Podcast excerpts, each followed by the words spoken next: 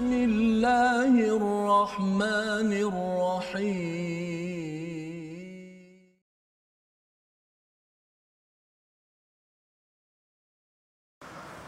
أعوذ بالله من الشيطان الرجيم. بسم الله الرحمن الرحيم. الحمد لله رب العالمين. الرحمن الرحيم. مالك يوم الدين. إياك نعبد وإياك نستعين. اهدنا الصراط المستقيم. صراط الذين أنعمت عليهم غير المغضوب عليهم ولا الضالين.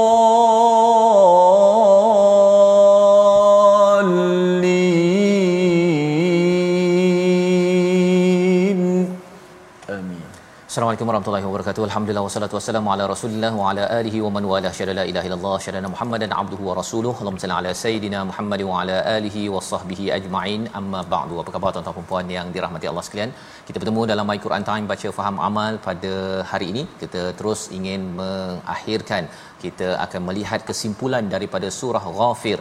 Pada hari ini hari Jumaat penuh barakah yang kita doakan banyak-banyak kepada Allah Subhanahu Wa Taala. Allah memberikan memberikan pimpinan kepada kita menerima amal kita pada bulan Ramadan Al-Mubarak ini.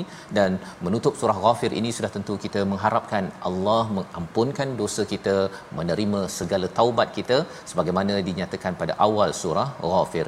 Pada hari ini kita bersama dengan Al-Fadil Ustaz Tirmizi Ali. Khabar Ustaz? Alhamdulillah Safas sihat Ustaz ya Ya Alhamdulillah Ramadan bagaimana Ustaz hari ini Masya Allah uh, makin bersemangat dan makin teruja lah insya Allah. Masya Allah, Mudah-mudahan ya. semangat ni dapat diteruskan. Betul ya. Alhamdulillah kita doakan kepada semua yang berada di depan kaca TV ya yang berada di depan Facebook ataupun di YouTube My Quran Time tuan-tuan semua bersemangat ya di dalam Ramadan ini kerana kita yakin bahawa di hujung ini ya yang pentingnya adalah di hujung Ramadan ini kita harapkan kita mendapat Lailatul Qadar ya dapat diizinkan menghidupkan malam-malam yang ada ya dengan solat jemaah pada Isyak pada subuh dan juga bersama imam dalam menghidupkan malam ketika ketika tarawih itu sendiri. Jadi mari kita sama-sama mulakan majlis kita dengan doa ringkas kita subhanakala ilmalana illa ma 'allamtana innaka antal alimul hakim rabbi zidni ilma. Kita saksikan apakah ringkasan bagi halaman 476. Bermula daripada ayat yang ke-78 ramainya utusan Allah dan kurniaan mukjizat para rasul atas keizinannya. Ya ini disampaikan pada ayat yang ke-78.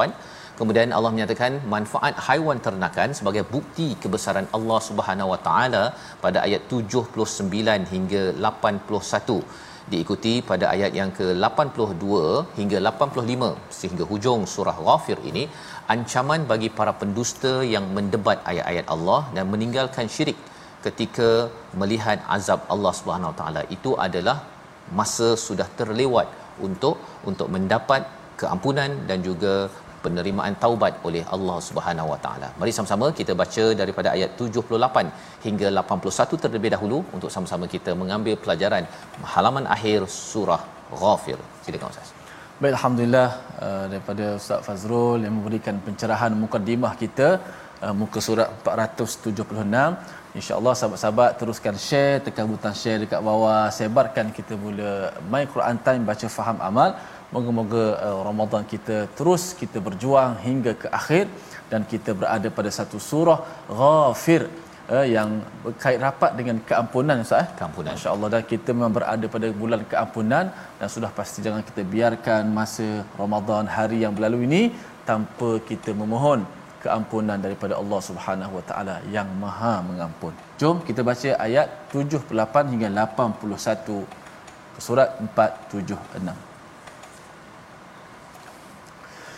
أعوذ بالله من الشيطان الرجيم ولقد أرسلنا رسلا من قبلك منهم من قصصنا عليك ومنهم من لم نقصص عليك وما كان لرسول أن يأتي بآية إلا بإذن الله. فإذا جاء أمر الله قضي بالحق وخسر هنالك المبطلون. الله جعل لكم الأنعام لتركبوا منها لتركبوا منها ومنها تأكلون. ولكم فيها منافع ولتبلغوا عليها حاجة ولتبلغوا عليها حاجة في صدوركم وعليها وعلى الفلك تحملون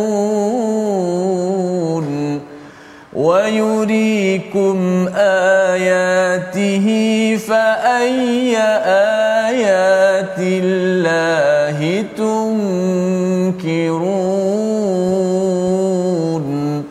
صدق الله العظيم Surah Al-Azim gitulah bacaan daripada ayat 78 hingga 81 sebentar tadi. Alhamdulillah ini adalah halaman yang terakhir Allah membawakan Ustaz ya kepada kita nikmat yang besar daripada Allah Subhanahu Wa Taala. Apakah nikmat itu? Walaqad arsalna rusulan min qablika minhum man qasasna alaik iaitu sesungguhnya kami telah mengutuskan beberapa orang rasul ya rasul-rasul daripada kalangan kamu sebelum ini men qasasna yang kami telah ceritakan yang telah kami ceritakan kepada kamu.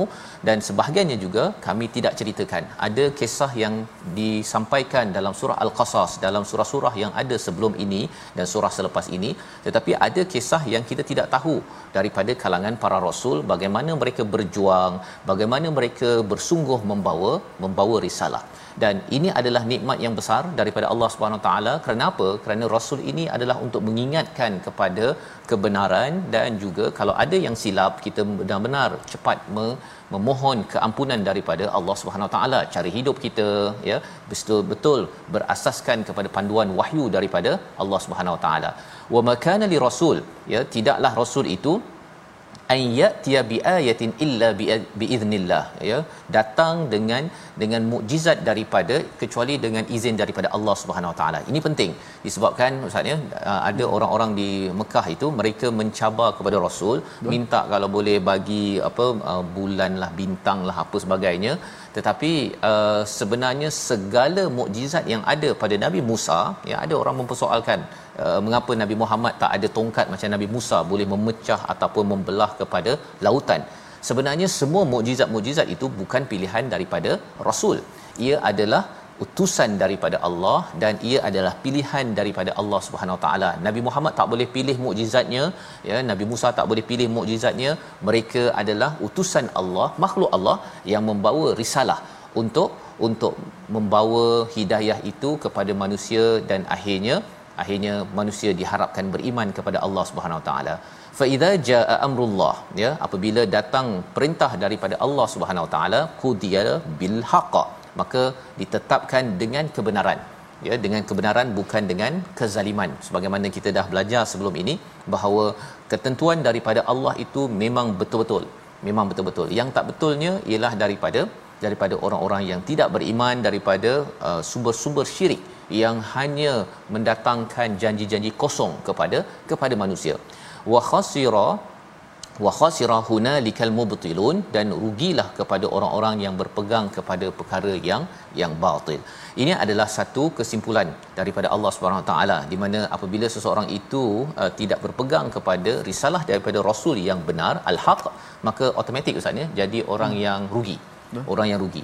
Nak tahu rugi ke tak rugi ini kalau katakan zaman sekarang ya. kalau orang itu berpegang kepada ekonomi berasaskan uh, kapitalis contohnya ya. yang kaya makin kaya yang uh, miskin makin miskin. makin miskin. Dan akhirnya apa yang jadi ialah berantakan yang kaya dengan miskin ini saling bermusuhan yang miskin menyalahkan yang kaya yang kaya kata orang miskin uh, malas bekerja tidak strategik dan akhirnya akhirnya ia mewujudkan permusuhan. Kalau kita lihat dalam bentuk ekonomi bagaimana teori ekonomi kapitalis adalah berasaskan kepada kebatilan dan Allah kata rugi bagi sebuah negara.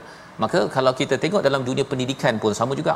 Ya kalau kita berasaskan pada pendidikan nak kerana nak cari kerja semata-mata pendidikan kerana nak pastikan kita ini dapat A semata-mata maka itu adalah sesuatu yang batil.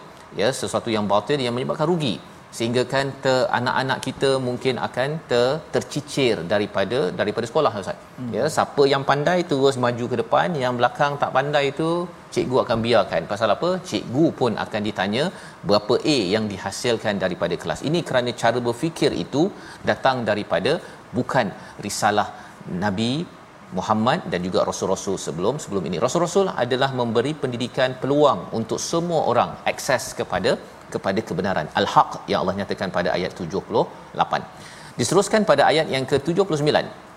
Allah nyatakan tentang uh, bagaimana Allah menjadikan menjadikan al-an'am ya ada fungsi. Allahul ladzi ja'ala lakumul an'am litarkabu yang pertama fungsinya adalah untuk kita menunggang ya menjadikannya sebagai kenderaan wa minha takulun daripadanya boleh dimakan. Ha, kalau kita tengok kat sini ustaz ya apa kaitan ayat 78 dengan ayat 79 ya. kadang-kadang kalau kita baca betul-betul ni eh tak nampak sangat. Tiba-tiba je kan? Kalau dalam surah yasin pun ada cakap pasal uh, an'am di hujung itu. Di sini an'am tetapi apa kaitan dengan dengan rasul? Ya? Ha, jadi kalau kita tengok betul-betul rupa-rupanya nak menceritakan apa? Rasul membawa kepada al-haq kehebatan Allah Subhanahu Wa taala. Dan salah satu kehebatan Allah Subhanahu Wa taala itu ialah Allah menjadikan an'am an'am. Ya maksudnya apabila kita dapat uh, menunggang kuda kan? Kalau katakan kita ada kereta lembu contohnya itu semuanya adalah dengan izin daripada Allah Subhanahu taala. Allah ni hebat.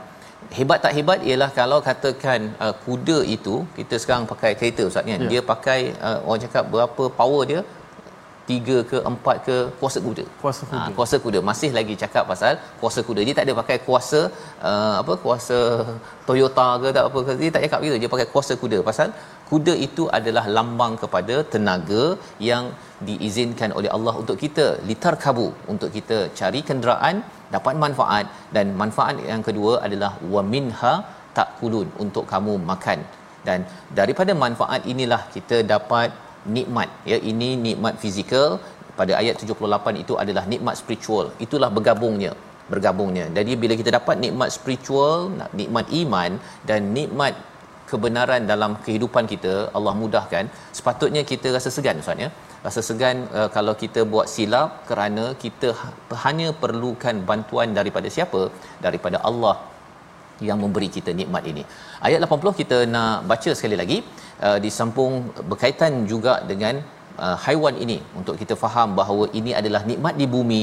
Nikmat di bumi ini perlu dipasangkan dengan nikmat di langit iaitu al-haq wahyu barulah ianya membawa kehidupan di dunia dan kehidupan di akhirat yang bahagia. Ayat 80 bersama Ustaz Tirmizi. Silakan Ustaz.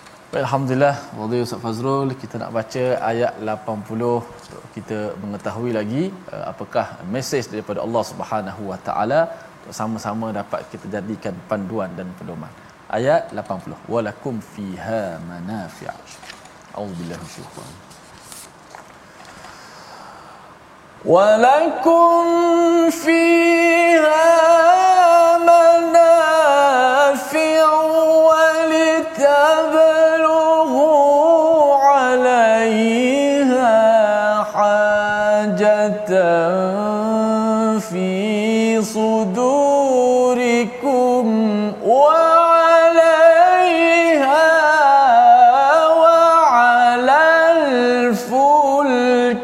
تحملون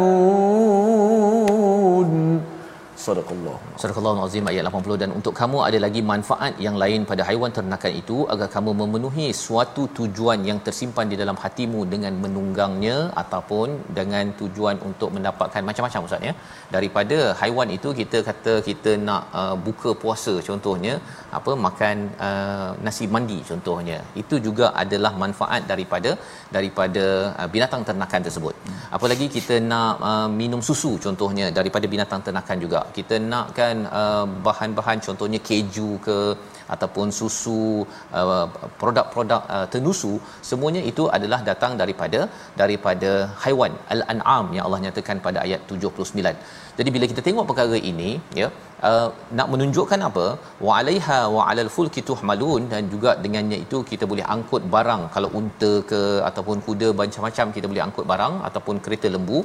Kita berbincang tentang perkara ini kerana Allah memberikan kesimpulan pada ayat 81 ya. Wa yurikum ayatihi fa ayya ayatillahi tunkirun. Iaitu dan dia menunjukkan menunjukkan tanda-tanda kebesarannya kepadamu. Lalu tanda-tanda kebesaran Allah lah yang mana kamu ingkari. Jadi ada dua ayat Allah. Satu fil qaul.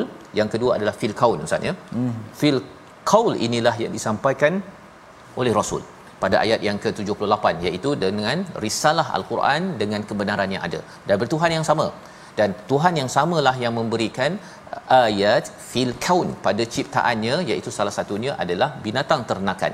Di mana daripada binatang ternakan ni kita boleh jadikan kenderaan boleh makan dagingnya boleh buat nasi kambing ke nasi apa sebagainya.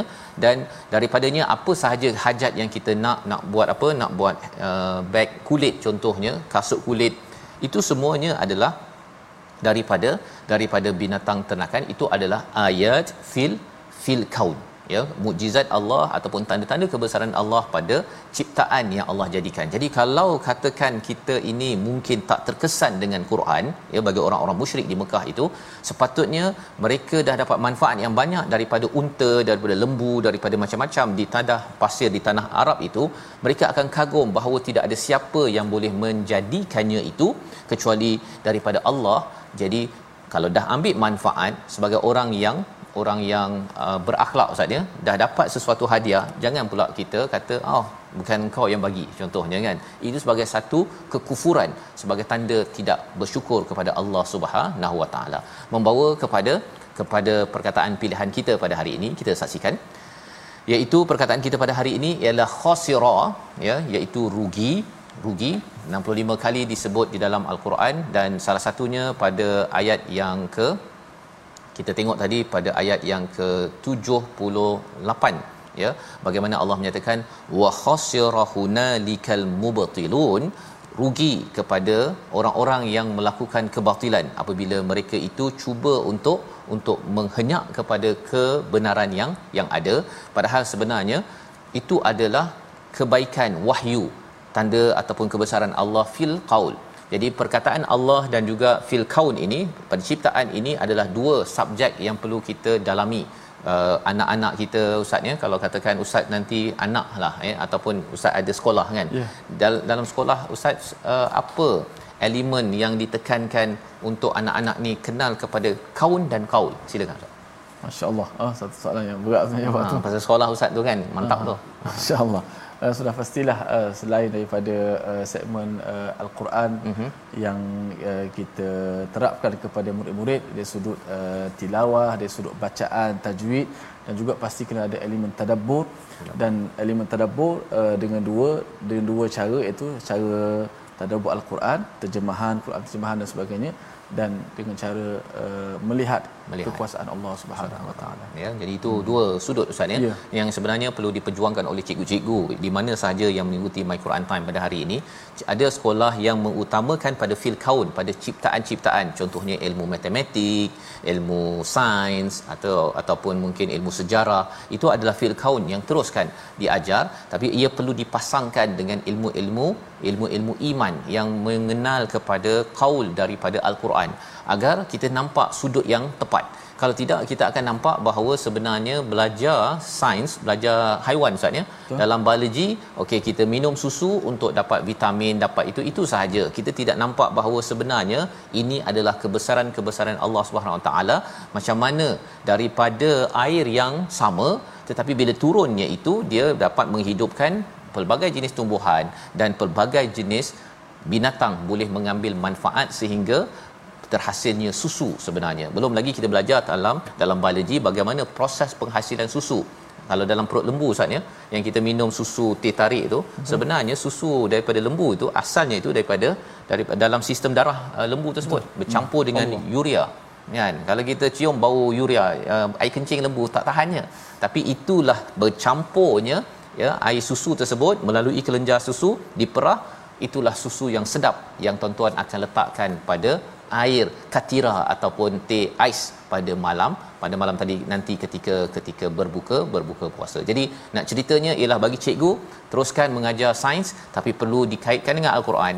Yang mengajar al-Quran sila pastikan apa yang ada dalam Quran itu menyebabkan kita bawa anak murid kita memerhati kepada kebesaran Allah sehingga kan kita mendapat keampunan daripada Allah Subhanahu Wa Taala. Itu tujuannya. Kita makin dekat dengan Al-Quran, makin dekat dengan alam, kita makin lagi menjadi kerdil dan memohon keampunan ya Allah kerana aku, kerana kami ini kurang kurang bersyukur ataupun berbuat kesilapan selama selama ini. Kita berehat sebentar, kembali semula selepas ini bagaimana bahagian akhir daripada surah Ghafir sebagai kesimpulan daripada Allah Subhanahu Wa Taala. My Quran Time baca faham amal insya-Allah.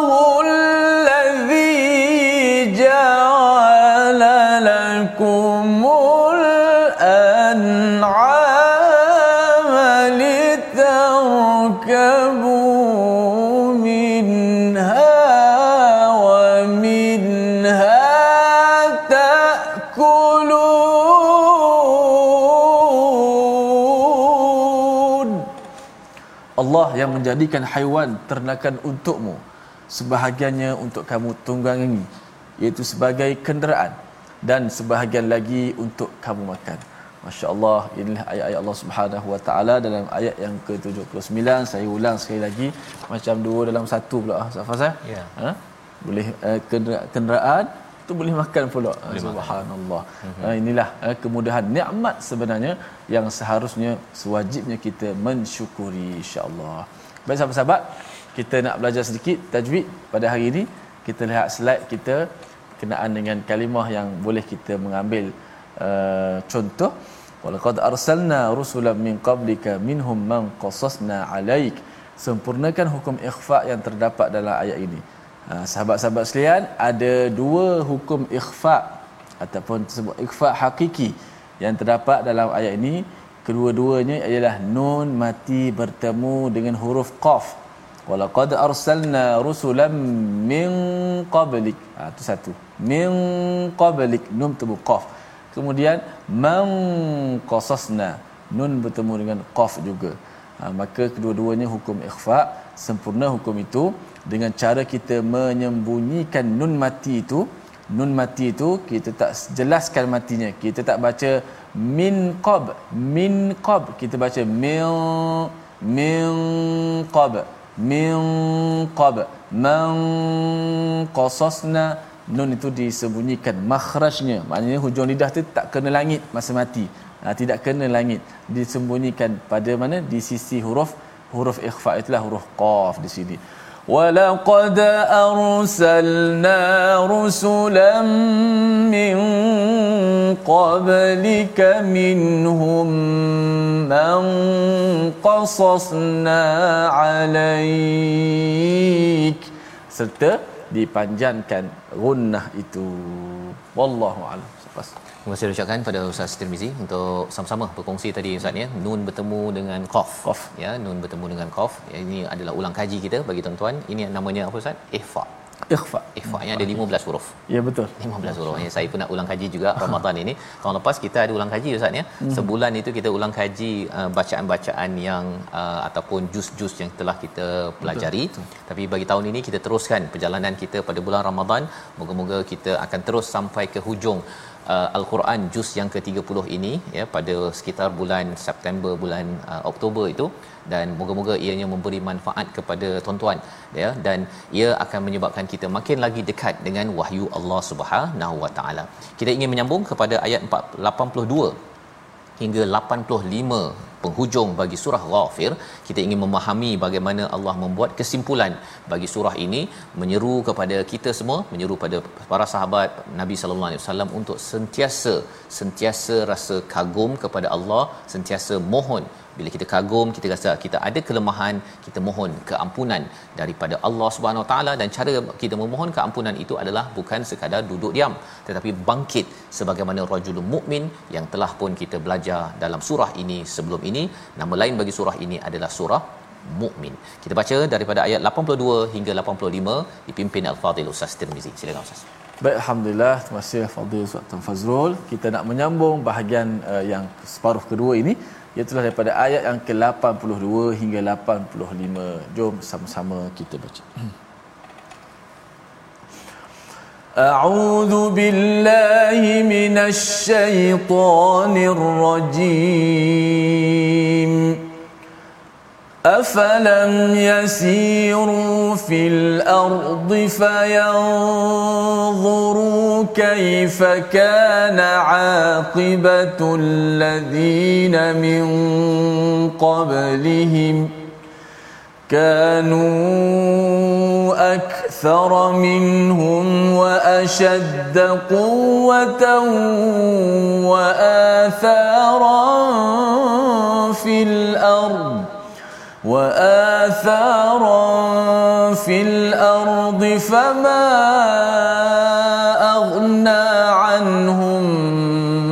كانوا يكسبون. فلما جاءتهم رسلهم بالبينات فرحوا فرحوا بما عندهم من العلم وحاق بهم ما كانوا به يستهزئون فلما رأوا بأسنا قالوا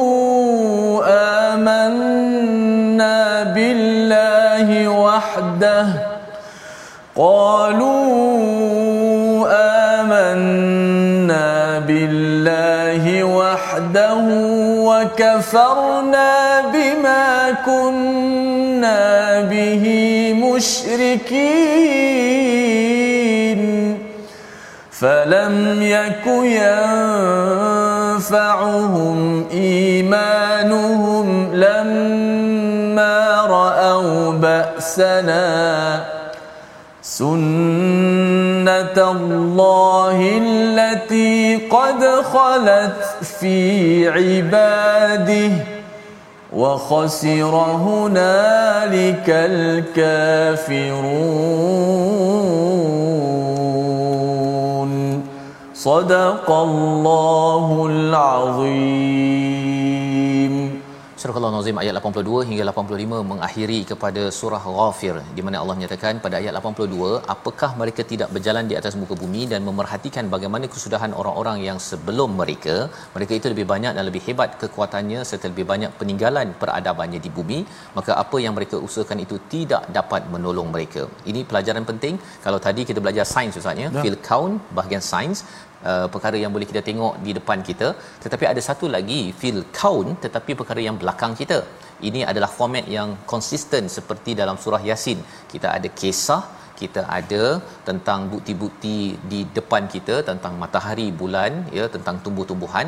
Dalam masa yang sama bukti daripada atas daripada wahyu Allah Subhanahu Wa Taala. Jadi tiga sudut ini tiga sudut ini adalah pembuktian yang penting dalam membina iman dalam diri kita. Pembuktian pertama daripada atas daripada wahyu yang dibawakan oleh Nabi sallallahu alaihi wasallam oleh Rasul. Yang kedua daripada alam ya yang kita melihat dalam contohnya di sini ialah an'am binatang ternakan dan yang ketiganya adalah sejarah.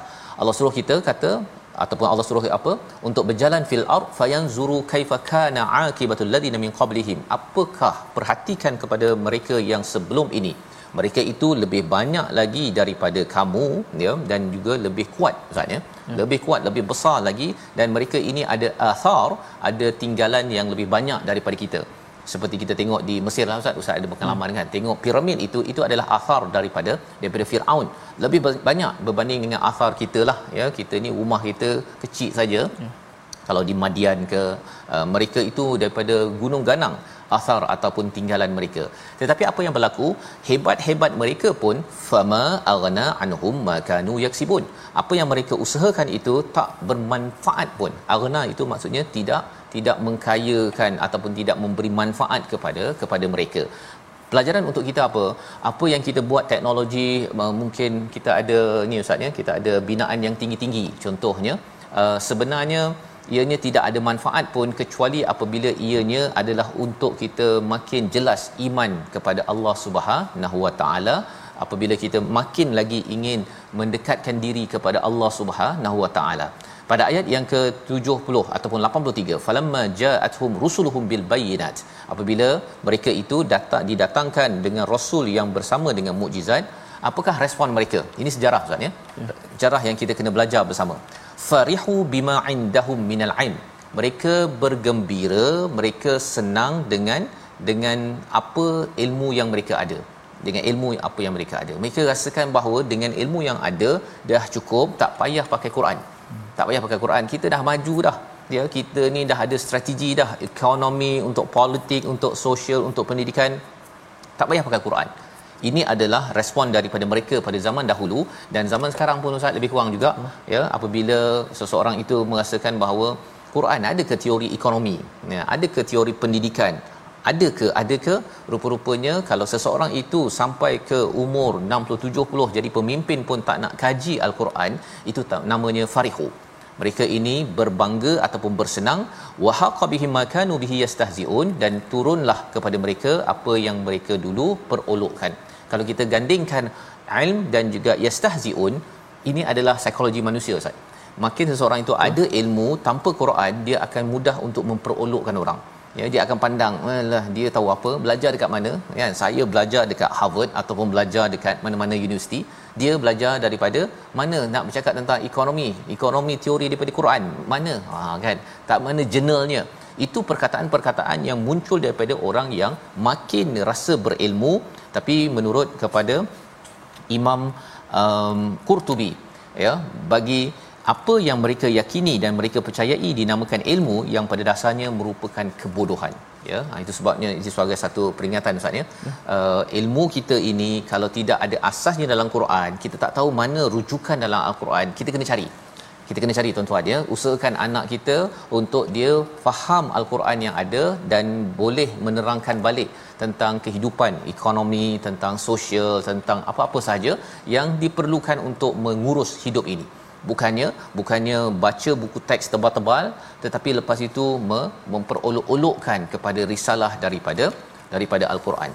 Ayat 84 sebagai satu peringatan kepada kita ya. Bagaimana sebenarnya kalau seseorang itu tak ambil cakna ya dengan ayat-ayat Allah ya ayat daripada langit ataupun daripada kaun daripada alam ini ataupun ambil pelajaran daripada sejarah rupa-rupanya kalau seseorang itu tak ambil pelajaran dan menangguhkan keimanan adakah ianya bermanfaat? Ayat 84 kita baca sekali lagi untuk kita memahami perkara ini. Silakan ustaz. Baik uh, ini kata-kata orang yang Menyesal ke Ustaz? Orang yang menyesal. Oh, ya. Okey. Okay. Ya. Baik. Ayat 84 kita baca sekali lagi. A'udzubillahi minasyaitonirrajim. فَلَمَّا رَأَوْا ba'sana قَالُوا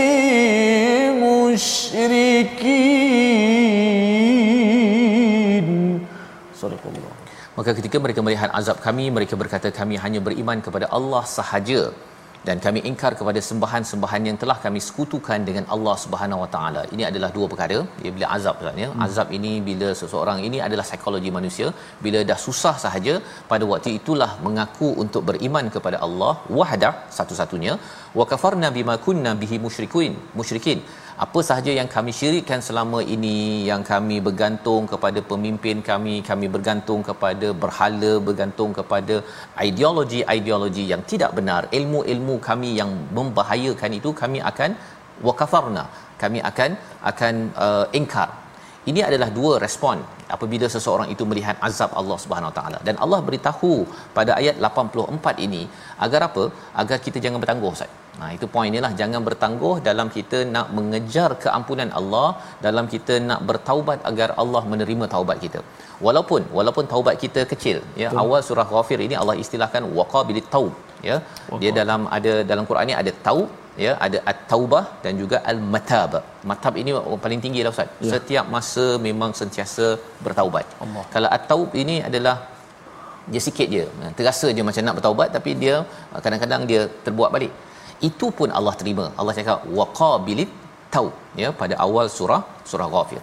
Jadi jangan bertangguh jangan bertangguh tuan-tuan sekalian ya kita doakan pada saya juga ya apa-apa saja kesilapan kadang-kadang kita mengumpat ke ada perkara harta ke ada macam-macam ya kita yang tahu bila detik hati kita itu merasakan tidak tenteram ada dosa ada perkara syubhah maka jangan sampai menunggu kepada bak sana ya iaitu azab Allah sampai di akhirat nanti satu tapi di atas dunia ini lagi seperti Firaun lah Ustaz ya. Bila sampai bab sana itu tenggelam dan waktu itu barulah dia nak mengaku kepada kepada keimanan pada Allah tapi bila nyawa sudah sampai di tenggorok ini di halkum ini kita dah terlambat ya. Ini yang Allah nyatakan dan di hujung itu ayat 80 85 maka iman mereka ketika mereka melihat azab kami tidak berguna. La yanfa'uhum ya, ya falam yaku yanfa'uhum imanuhum lamma ra'au ba'sana. Apa sahaja yang mereka imankan itu tidak berguna kalau katakan mereka sudah pun berdepan dengan azab daripada Allah Subhanahu Wa Taala. Dan sunnatullahi allati qad khalat fi ibadih ini adalah sunnatullah ini adalah ketentuan ataupun apa istilahnya ketentuan ya peraturan yang telah Allah berikan wa khasira hunalikal kafirun. Yang paling rugi adalah orang-orang yang kafir. Apa maksud orang yang paling rugi dalam hal ini? Orang yang kafir adalah orang yang tidak menggunakan peluang. Bila Allah kata bahawa zitaul ustaz ya? ya. Allah ini ada kurniaan yang luas ya. Boleh bagi peluang untuk kita bernafas untuk kita mohon keampunan dan bertaubat kembali pada Allah untuk kita bersih ya. Untuk kita bersih uh, hidup kita ini uh, khalis kepada Allah Subhanahu Wa taala bersih uh, rupa-rupanya ada orang yang dia masih lagi pilih hidup yang tak bersih ya masih lagi nak pilih jalan yang yang rugi tetapi ada orang yang beruntung. Siapakah yang beruntung dalam surah ghafir ini? Rajulun mukmin ustaz. Rajul mukmin ya di mana ketika dia dah bercampur dengan kekufuran kekufuran kekufuran tapi ilmu yang dia ada itu dia dia cari lagi berdasarkan pada wahyu daripada Nabi Musa dan akhirnya apa yang berlaku? Beliau bangkit bangkit dengan ilmu yang ada memperjuangkan kebenaran dan akhirnya beliau berjaya ya di dunia dan juga di di akhirat. Membawa kepada resolusi kita pada hari ini kita sama-sama saksikan. Yang pertama bijak hargai nikmat Allah gunakan ia pada pelbagai jalan kebaikan. Itulah ayat yang ke-79 hingga 80 yang kedua kita digalakkan untuk berjalan dan bermusafir ke berbagai negeri dalam mendekatkan diri kita pada Allah Subhanahu Taala. Ya kita perhatikan kepada kepada uh, kaum-kaum terdahulu agar jalan kita bukan jalan yang sia-sia. Dan yang ketiga biar susah di dunia jangan menyesal di akhirat nanti apabila Allah nyatakan bahawa apabila datang azab belum lagi bertaubat belum lagi memohon keampunan itu adalah saat menyesal yang tidak ada gantinya. Kita berdoa kepada Allah Subhanahu taala. Allah izinkan kepada kita agar menjadi orang yang sentiasa peka kepada amalan kita. Dan kalau ada sesuatu yang tak kena dalam masyarakat tidak adil kita adalah syuhada yang bangkit memperjuangkan keadilan seperti rajul mukmin yang dinyatakan dalam surah Ghafir dirakam oleh Allah SWT namanya tidak diletakkan kerana ia bukan sekadar beliau tetapi ia adalah susuk kita. Boleh tukar nama kepada nama kita jika kita adalah orang yang sentiasa bangkit dan memperjuangkan kebenaran kerana itu tanda bahawa saya perlukan keampunan daripada Allah Subhanahu taala. Dan biarlah yang lepas-lepas tetapi dengan saya bangkit memperjuangkan agama ini itu tanda ya Allah saya mohon keampunan daripadamu. Kita berdoa Ustaz Bismillahirrahmanirrahim. Alhamdulillahirabbil alamin wassalatu wassalamu ala asyrafil anbiya'i wal mursalin wa ala alihi wa sahbihi ajma'in. Ya Allah ya Tuhan kami, terimakanlah amalan kami ya Allah. Terimalah doa-doa kami ya Allah. Ya Allah kau terimakanlah, makbulkanlah hajat-hajat daripada kami ya Allah. Ya Allah kau permudahkanlah segala urusan kami ya Allah. Berikanlah kebaikan seluruhnya kepada kami semua ya Allah. Jadikanlah hidup kami hidup dengan Al-Quran ya Allah. Jadikanlah Ramadan ini Ramadan yang terbaik untuk kami lalui ya Allah. Ya. Ampunkanlah dosa kami ya Allah. Selamatkanlah kami daripada kemurkaan-Mu ya Allah. Ya Allah selamatkanlah kami daripada azab-Mu ya Allah. Ya Allah selamatkanlah kami pada hari akhirat nanti ya Allah. Janganlah kau golongkan kami daripada golongan orang-orang yang menyesal ya Allah di hari akhirat nanti ya Allah. Jadikanlah kami orang-orang yang berbahagia di hari akhirat kelak ya Allah. آمين آمين وصلى الله وسلم وبارك على سيدنا ومولانا محمد وعلى آله وصحبه وسلم الحمد لله رب العالمين Amin ya rabbal alamin. Moga-moga Allah mengabulkan doa kita pada hari ini pada bulan Ramadan Al-Mubarak. Terus kita ingin Allah memimpin kita ya mendapat keampunan, sentiasa kita menjadi orang yang bertaubat ya kepada diri kita, kepada anak keluarga kita. Dan inilah yang kita ingin perjuangkan dalam tabung gerakan Al-Quran. Sumbangan tuan-tuan pada kali ini sudah tentunya amat dihargai pada bulan Ramadan ini. Kita ingin membina generasi yang tidak bertangguh dalam memohon keampunan kalau tersilap jadi pemimpin cepat-cepat bertaubat kalau kalau katakan apa yang saya pimpin ini tidak berasaskan kepada ilmu yang kembali kepada Allah Subhanahu Wa Taala. Dan kita tidak mahu jadi orang yang terlambat jadi pemimpin jadi pengikut. Tapi rupa-rupanya pemimpin pengikut yang sebenarnya jauh daripada daripada kebenaran. InsyaAllah kita bertemu pada ulangan pada malam ini dan juga pada pagi esok. Dan terus kita akan mengulang kaji pada halaman 6 halaman yang telah kita lalui. My Quran Time baca faham amal insya-Allah